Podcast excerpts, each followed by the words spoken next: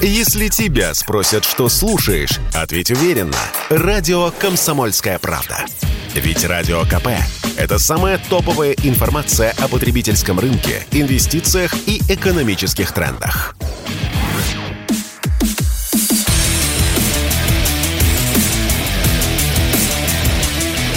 Программа с непримиримой позицией.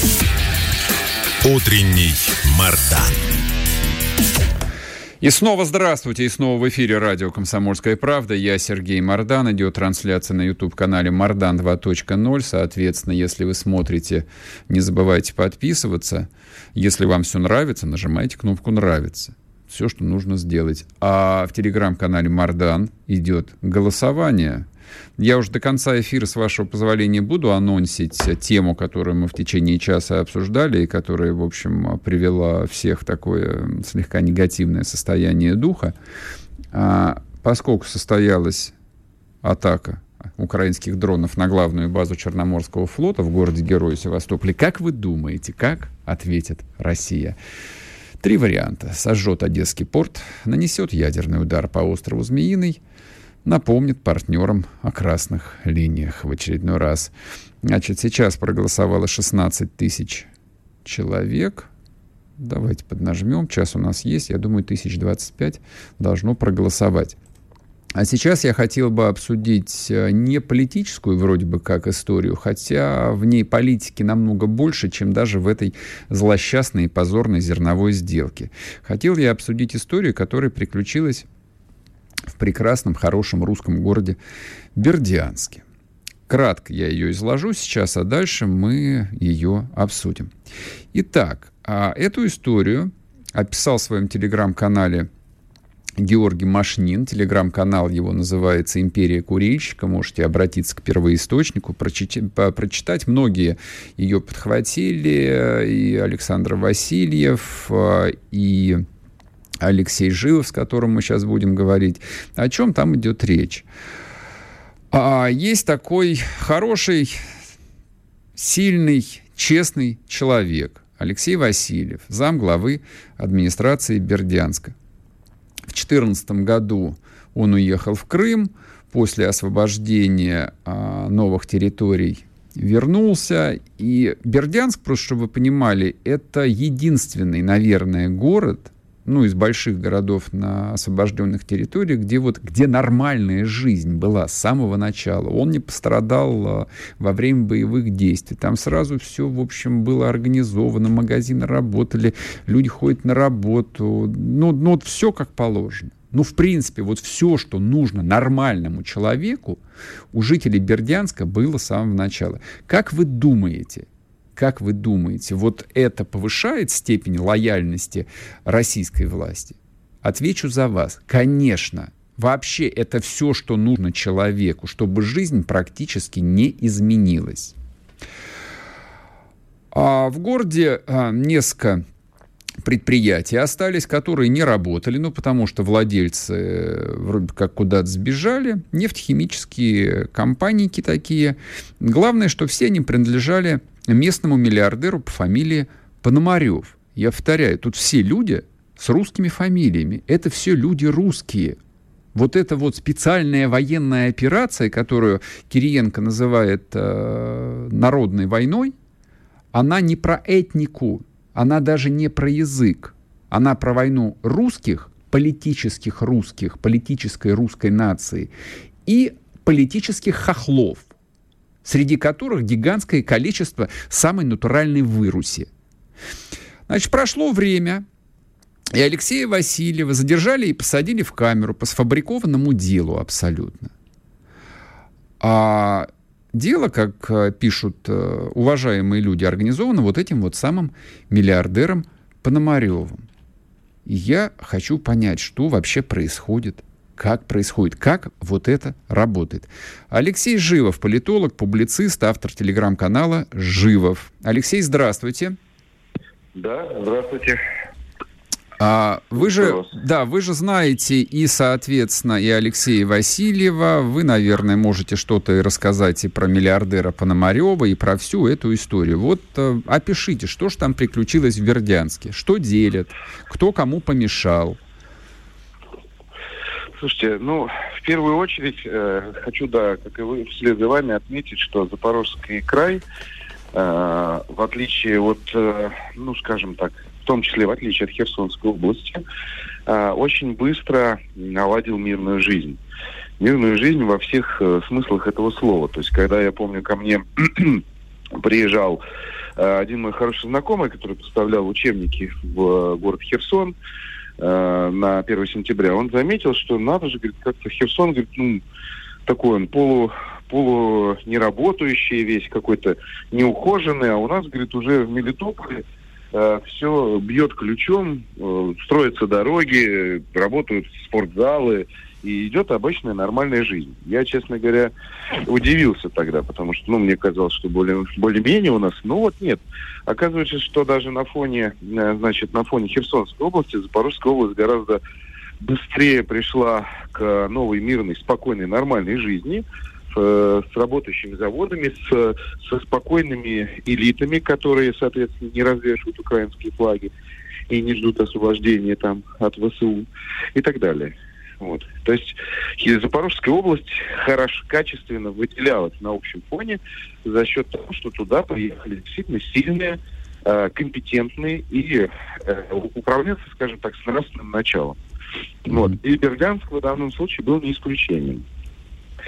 Но, видимо, после присоединения, когда уже стало понятно, что все, то есть э, система власти стабилизировалась, э, украинские олигархи, том числе вот этот Пономарев, э, начали просто убирать э, неугодных э, неугодных людей с, со своего бизнес-пути, потому что мы же прекрасно понимаем, что там какие-то всегда схемы, всегда какие-то полунезаконные истории, особенно связанные с, ну, скажем так, с, например, с контрафактом с украинским и так далее.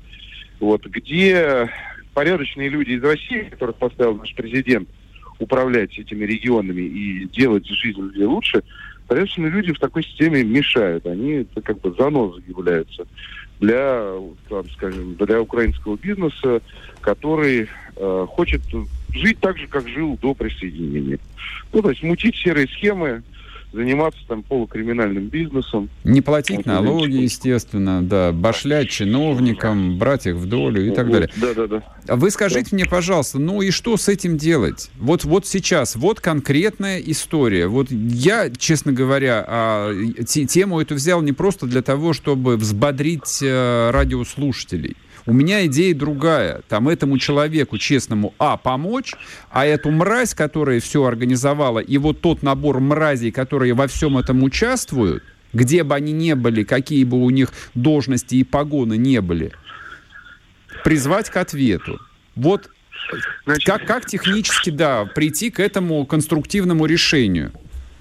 Первое, что нам нужно сейчас, для, как это мой взгляд технологический на, на проблему, нужен человек, а, который возьмет этот куст регионов а, с базовым регионом, например, в виде Крыма, то есть вот Херсонская область, Запорожский край, Донецкая, Луганская области, как и планировалось, как ходили слухи, объединят это в новый федеральный округ. Угу. И непосредственно человек, наделенный определенными полномочиями от президента, то есть полномочный представитель президента в этом федеральном округе, будет следить за тем, чтобы бывшие украинские олигархи не начали наводить свои порядки. Они это могут сделать очень быстро, вы понимаете, влияние, деньги. Как это было э, в ДНР? Все это прекрасно видели в 14 15 16 всех этих курчинок и прочее отребье, которое там кормилось.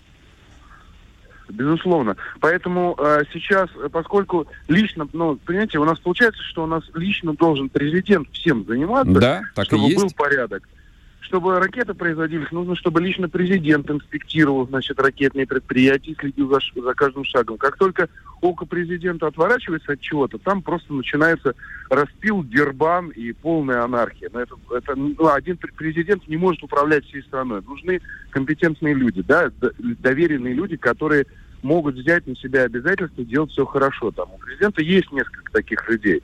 Но очевидно, что здесь нужен механизм, опять же, человека под личную ответственность, mm-hmm. который будет контролировать развитие этих регионов.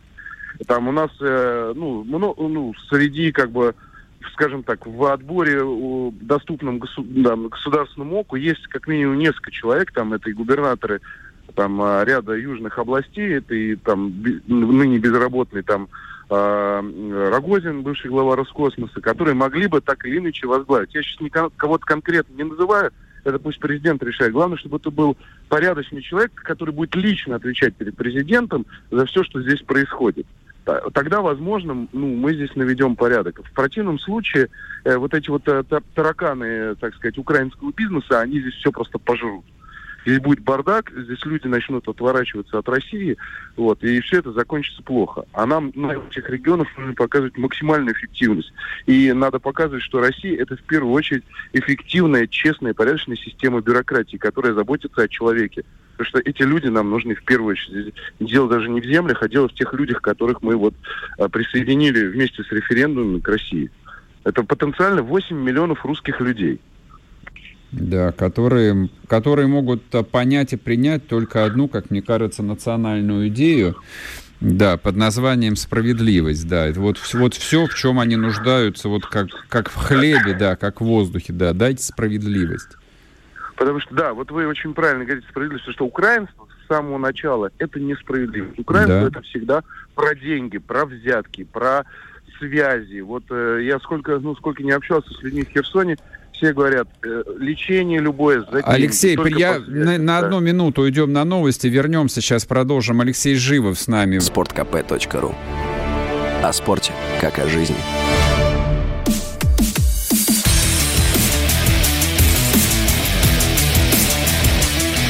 Программа с непримиримой позицией. Утренний Мардан. И снова здравствуйте, и снова в эфире радио «Комсомольская правда». Я Сергей Мордан с Алексеем Живовым, политологом-публицистом. Мы обсуждаем совершенно скандальную, похабнейшую, а, антигосударственную историю, просто подрывную историю, приключившуюся в городе Бердянске. В Бердянске замглавы администрации, если я правильно вот сейчас цитирую, а, назначили хорошего, правильного, честного русского человека – Алексея Васильева. И все нормально было в Бердянске. А потом кому-то он стал поперек дороги. И его по организованному делу, причем организов... знаете, дело организовали, причем вот а, так, как в России, ну, очень-очень далеко от Москвы только можно себе позволить сейчас организовать. А в России побаиваются вот так вот в наглую делать. А там вроде как непонятно.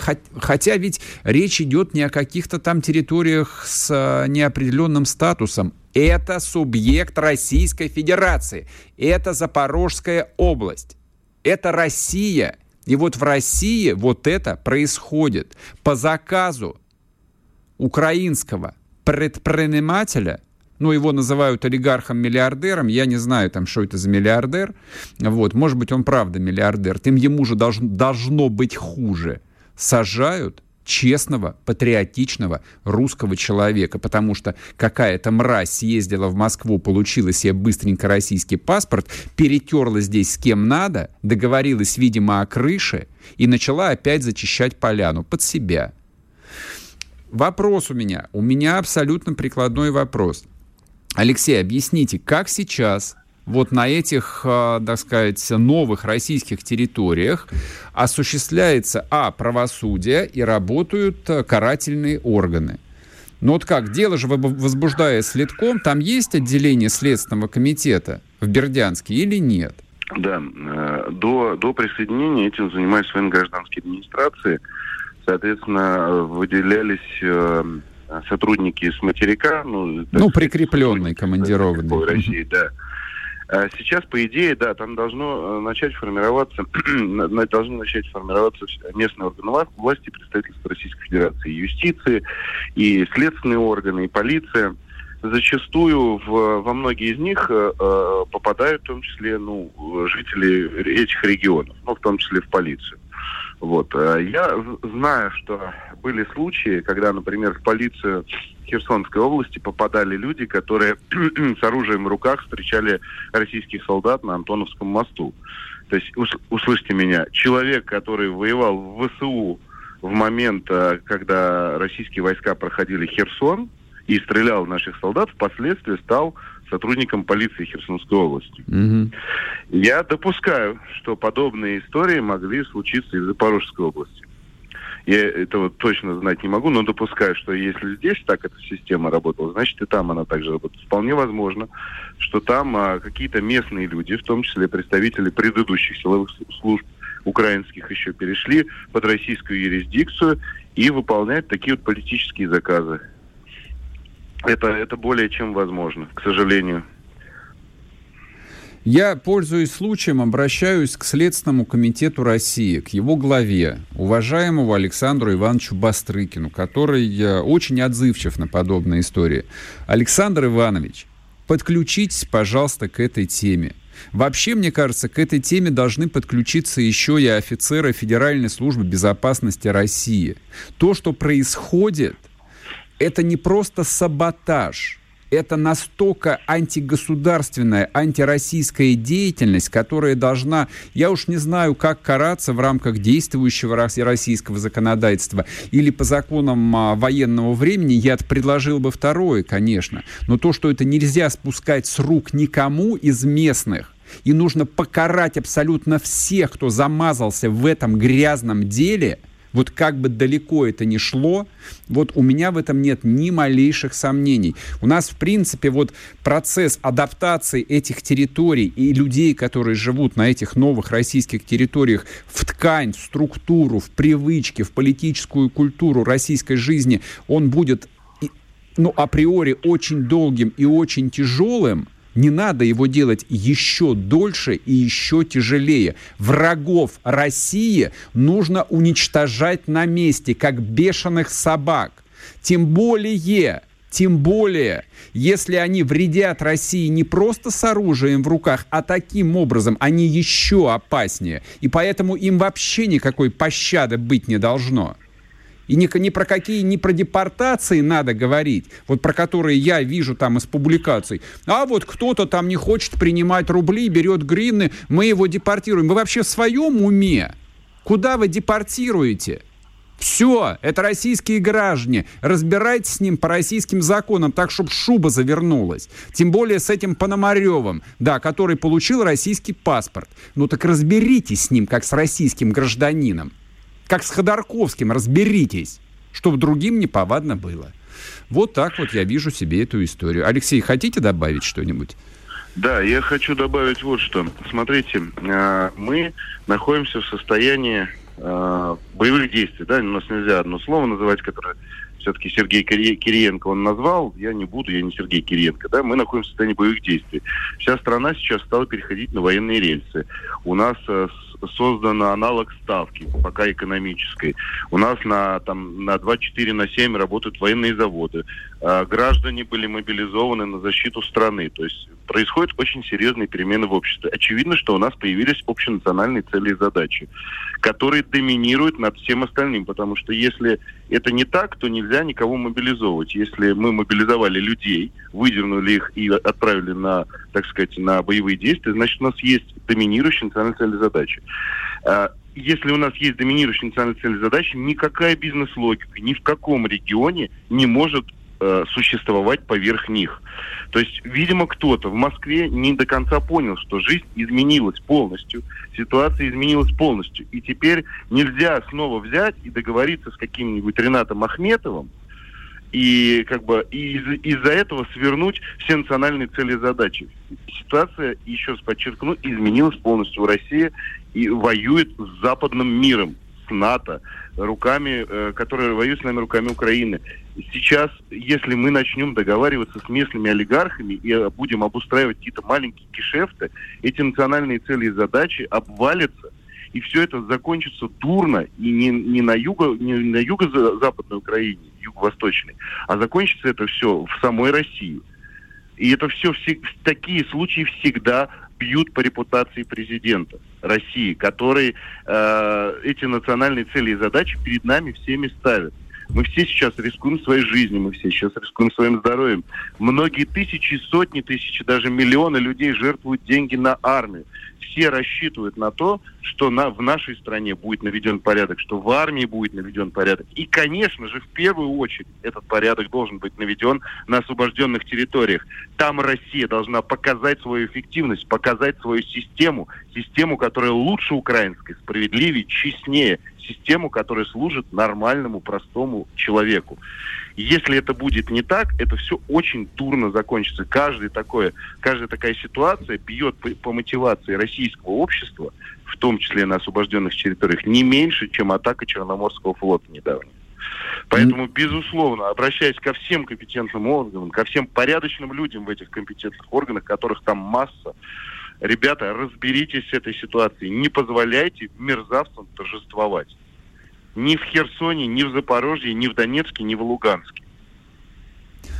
Спасибо большое. Алексей Живов был с нами, политолог, публицист, автор телеграм-канала Живов. Подписывайтесь. Ну, вот такая вот история. Будем за ней следить. А, я вам так скажу. А, эта история уже вчера привлекла а, внимание ну, достаточно большого количества авторитетных, известных журналистов. Поэтому что-то мне подсказывает, что те пассажиры, которые пытались по-тихому срубить здесь баблишечко и заработать э, маленько денежек, как они зарабатывали в 15-м, 16-м, да до сих пор еще зарабатывают. Ну, они об этом горько пожалеют.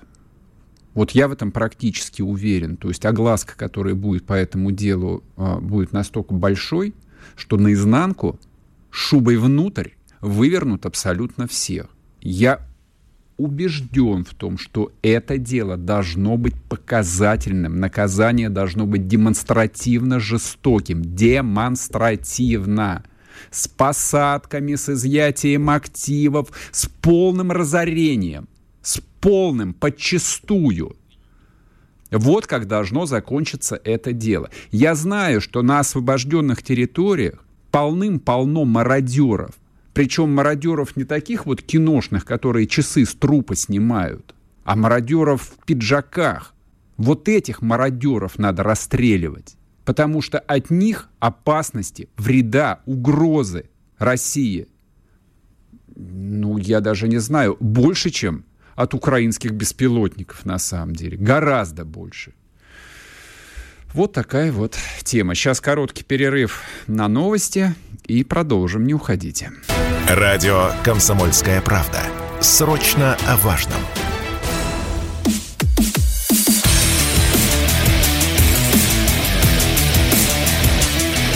Программа с непримиримой позицией. Утренний Мардан. И снова здравствуйте, и снова в эфире радио «Комсомольская правда». Я Сергей Мордан. Идет трансляция на разбаненном YouTube-канале «Мордан 2.0». Подписывайтесь, если вы еще не подписались. Смотрите трансляцию, и вам все нравится. Ну так нажмите кнопку «Нравится». Так, голосование в телеграм-канале Мардан тоже идет. Можете перейти, проголосовать. А я вам вот про что еще хотел рассказать. Вот вы пишете, а нужно проводить чистки, значит, эм, вычленять предателей на освобожденных территориях. Может быть, может быть, друзья мои. Даже в этом не сомневаюсь. Но понимаете ли, в чем проблема? А, восемь месяцев, как э, началась специальная военная операция, и на самом деле началась совершенно новая жизнь, новая, интересная, удивительная, разнообразная очень. А вот э, предателей-то и здесь, э, в Москве, до сих пор еще не вывели. Их не то, что не арестовали, а они по-прежнему на поверхности, они, в общем, занимаются любимым делом, а, они по-прежнему в профессии. Ну, то есть как-то люди живут. Я про что сегодня-то хотел рассказать? История отчасти будет связана с а, югом России – с новыми освобожденными территориями. Но вот, а, так сказать, основные события происходят в Москве. В Москве все происходит. Я сейчас про бывшую радиостанцию «Эхо Москвы». а про двух ключевых людей этой бывшей радиостанции по фамилии Венедиктов и по фамилии Бунтман. Ну, Венедиктов, а, вы знаете, а, это главный редактор, а Бунтман — это первый его зам. Они, значит, время от времени в эфире Ютуба в формате прямой трансляции общаются, обсуждают всякие животрепещущие темы и высказывают мнение свое. Я вам сейчас а, включу коротенький кусочек а, вот этой беседы. Я случайно на нее наткнулся в выходные, и аж обомлел. Думаю, господи, помилуй, это происходит сейчас? В Москве? С нами? А как это может быть? Послушайте, сейчас вы поймете. Потемкин – это символ российского присоединения Таврии, Потемкин Таврический и Крыма. Он символ, да? И э, теперь с этим символом они будут носиться – по мне, так это очень грязная провокация, потому что для Херсона и для всей вот этой, того, что по-настоящему называлось Новороссией когда-то, это отец-основатель. Самые тупые э, националисты никогда его не воспринимали как, э, э, как какого-то империалиста. Мне кажется, это абсолютно грязнейшая провокация, чтобы, вот видите, как они попирают наше российское прошлое. Ну, они да. пока не, именно не попирают, потому что он был выкопан, это некая некрофилия. Вообще, но вообще борьба борьба там с памятниками и символами – это самая легкая борьба, которую можно себе представить. Ну, вот на эту псевдоборьбу, это мне напоминает всю вот эту специальную военную операцию, которая якобы превентивная, э, чтобы Украина якобы э, собиралась напасть. Ну, нормально. Вдохновились, да, сегодня, ну, сегодня немало негатива конечно, я понимаю, ну, нет у меня хороших новостей для вас. Так вот, вот этот разговор, он происходит сейчас. И это сейчас два взрослых, а, в здравом уме, и в трезвой памяти человека, известных, вхожих, с телефонными номерами, абсолютно открыто разговаривают в эфире. Один из них, бывший первый заместитель главного редактора крупной политической радиостанции, говорит о том, что вся эта история с СВО — это одна большая провокация — о том, что якобы, о том, что якобы Украина хотела напасть, а вот э, участие России а, это была превентивная мера, вот это вот все ложь, он утверждает. Это я просто заостряю на формальном, а, на, значит, на формальном моменте, по которому против Бунтмана можно возбуждать смело уголовку. И нужно возбуждать уголовку. Этот человек давно напрашивается на статью. Он давным-давно должен сидеть в СИЗО. Но рядом с ним сидит еще второй человек, который по-прежнему витает в империях и представляет себя образца 2018 или 2019 года. Вот с оттопыренной губой он, значит, э, каждые пять минут намекает, что его слушает сам Путин, и вообще у него много могущественных покровителей – он тоже объясняет вот эту операцию по спасению, по эвакуации останков светлейшего князя Потемкина Таврического из Херсона. Мы говорили об этом в пятницу. Он называет это некрофилией, позорной страницей, позорной войной с памятниками, которую, по контексту же вам понятно, надеюсь, что эту войну с памятниками ведет Россия. То есть это не Украина сносит памятники Пушкину. Не Украина сносит памятники Пушкину, солдатам-освободителям, Зои Космодемьянской. Это не Украина, это Россия ведет позорную войну с памятниками. Этот человек находится в статусе иноагента. Вот ему присвоили статус иноагента, и, в общем, я так понимаю, что некоторое количество политических администраторов э, выдохнули, поставили себе галочку, типа мы э, решили вопрос вот мы не хотели, конечно, ему же долго этот статус не присваивали, но все, вот дали мы этот статус, статус на агент, что вы от нас еще хотите? Я вам скажу, чего мы хотим. Я вам скажу, чего мы хотим, дорогие вы наши начальники. Не может такого быть в Москве октября 2022 года. Такого не может быть в России в октябре 2022 года, в России, которая отправила воевать 300 тысяч русских мужиков, взрослых, как сказал Шойгу, средний возраст 35 лет.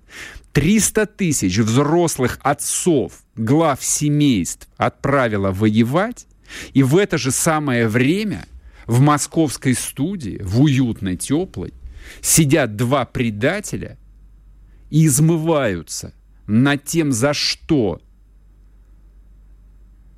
проливают кровь и умирают эти русские солдаты. Сидят и глумятся абсолютно безнаказанно, ничего не боясь. Переслушайте. Если хотите получить полное удовольствие, в Ютубе легко найдете целиком программу. Вот в их разговоре нету ни нотки напряжения. Просто не проскальзывает ни одной интонации, что, ну вот, как бы лишнего не сказать, а то ведь все притянут э, за слова-то. Они даже не задумываются над этим, что это может для них не очень здорово кончиться. Вам не кажется это невероятным? Вот мне это кажется невероятным, мне это кажется невозможным. То есть в формате апреля, мая, июня 2022 года, хорошо, я, ну, как это легко было объяснить, то есть мы дисциплинированно все говорили про СВО, значит, нам Минобороны показывала такие постановочные ролики, где русские солдаты были в балаклавах, чтобы, не дай бог, никто не увидел их лиц. Но, знаете, повторял и буду повторять, после мобилизации частичной этого не может быть. Это стало личным делом всех 150 миллионов граждан России. Это наше личное дело. Нас всех это касается. Поэтому, когда какое-то отребье глумится над русской армией, над теми людьми, которые, рискуя своей жизнью, я подчеркиваю, люди в Херсоне, вот все над, над кем они там ржали, типа, этот человек с какой-то какой то ли фамилией, то ли кличкой Сальдо. Это у тебя кличка, а у него фамилия Сальдо. Эти люди каждый день рискуют своей жизнью. Каждого из них в любой день, в любой момент могут убить. И вот над этими людьми, над лучшими людьми России – какие-то мерзавцы позволяют себе глумиться. Как это может быть? Ну просто задайте себе вопрос, как это может быть? У меня это не укладывается, я не могу найти подходящего объяснения. Забрали лицензию? Хорошо. Прекратили финансировать опосредованно из госбюджета, потому что «Газпром» оплачивал существование вот э, этих э, человеков годами. Ладно, уже спасибо хоть на этом. Но, правда, у меня возникает вопрос, а кто сейчас оплачивает все? Тоже можно проверочку провести. Откуда деньги-то поступают? Они ж э, харчеваться где-то должны. Они же не могут без харчевания-то. Они и харчуются. Там ни у кого измождения на лицах нет. По-прежнему пьют 16-летний вискарь. Ну да это ладно, это не наше дело. Как эти люди могут спокойно ходить по нашему городу? А, еще раз обращаюсь, вот второй раз за программу, а, главе Следственного комитета. Александру Ивановичу Бастрыкину. Александр Иванович, ну, попросите, дайте поручение подчиненным, пусть они прослушают программу. Мне кажется, здесь есть состав преступления фейки против э, армии здесь вот э, в наличии уже имеются. Статус иноагента — это не все, это вообще ничего. Статус иноагента — это вообще стыдно для страны, которая, извините меня, ведет э, тяжелые боевые действия. Здесь нужно, в общем, немножечко по-другому решать вопрос. По законам военного времени. Вернемся после перерыва, не уходите. Радио «Комсомольская правда». Никаких фейков, только правда.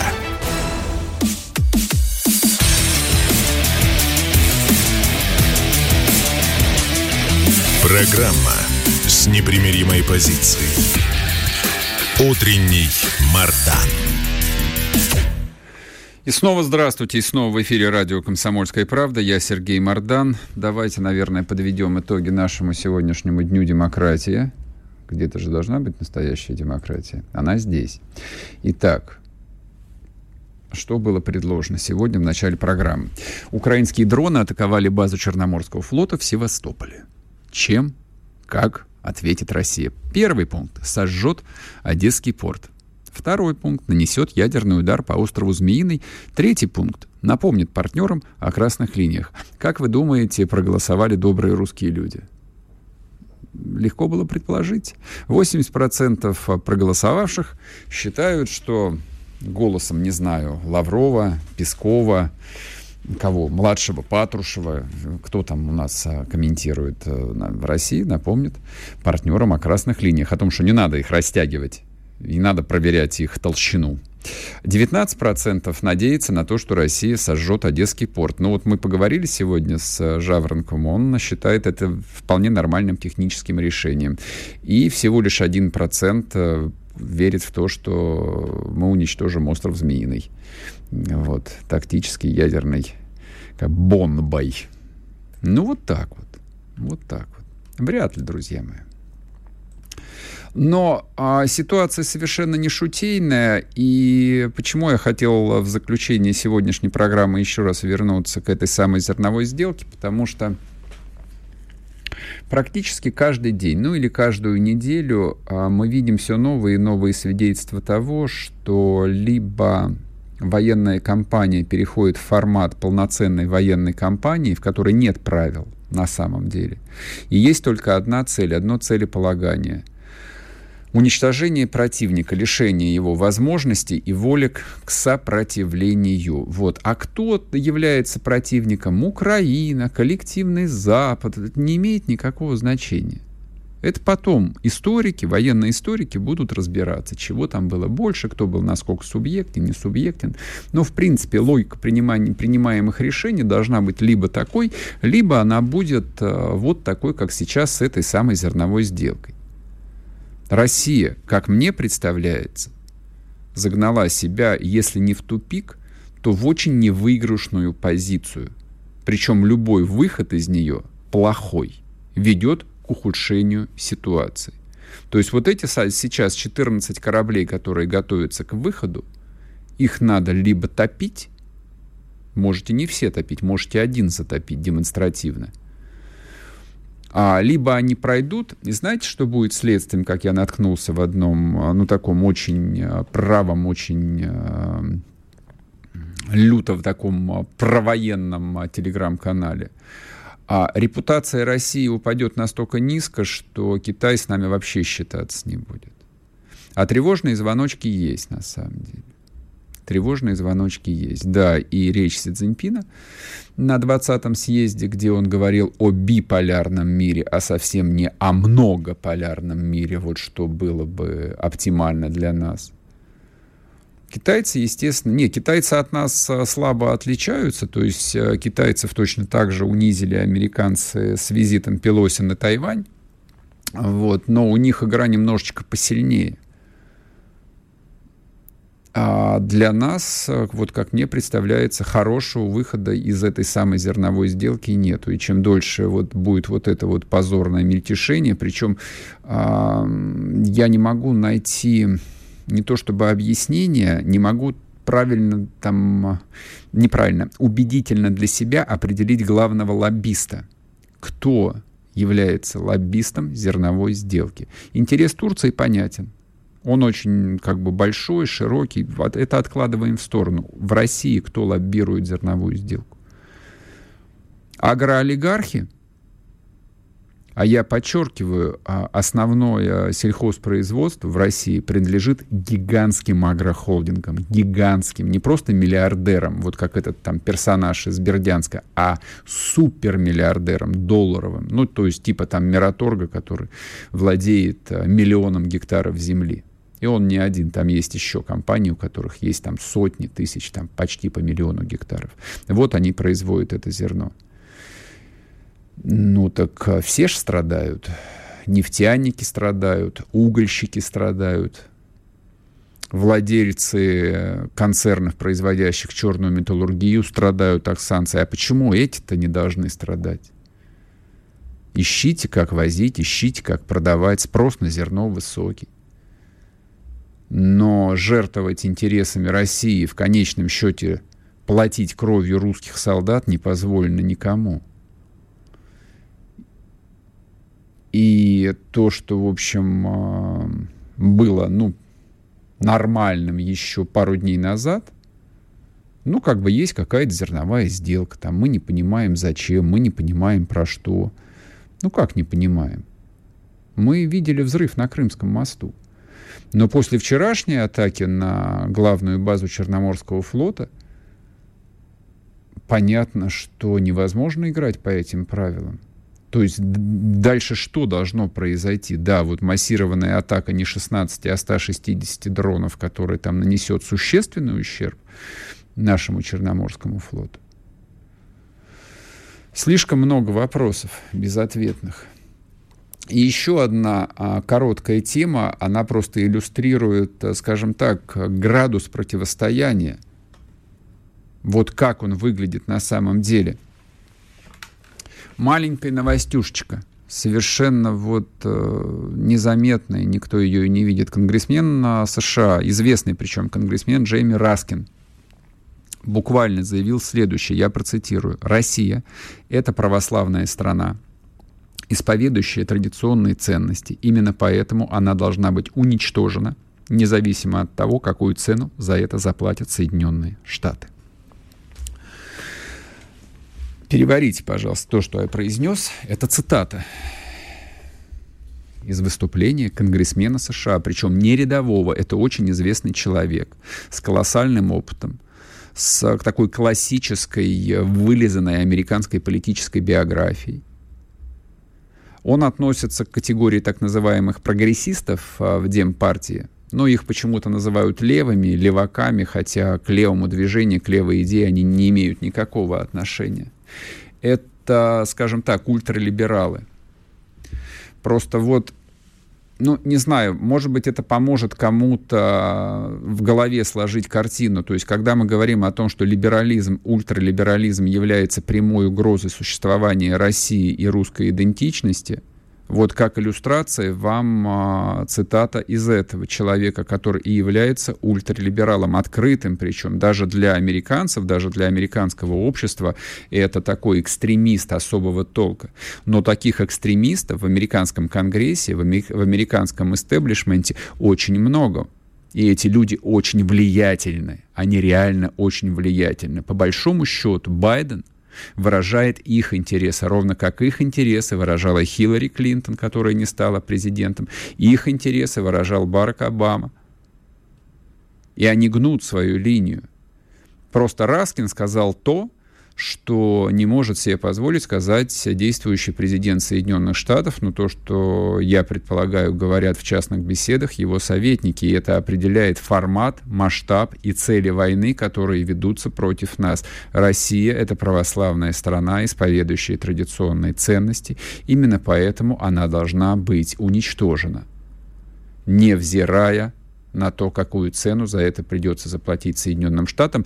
Чтобы вы понимали, там никто не имеет в виду, что по Соединенным Штатам будет нанесен ответный термоядерный удар.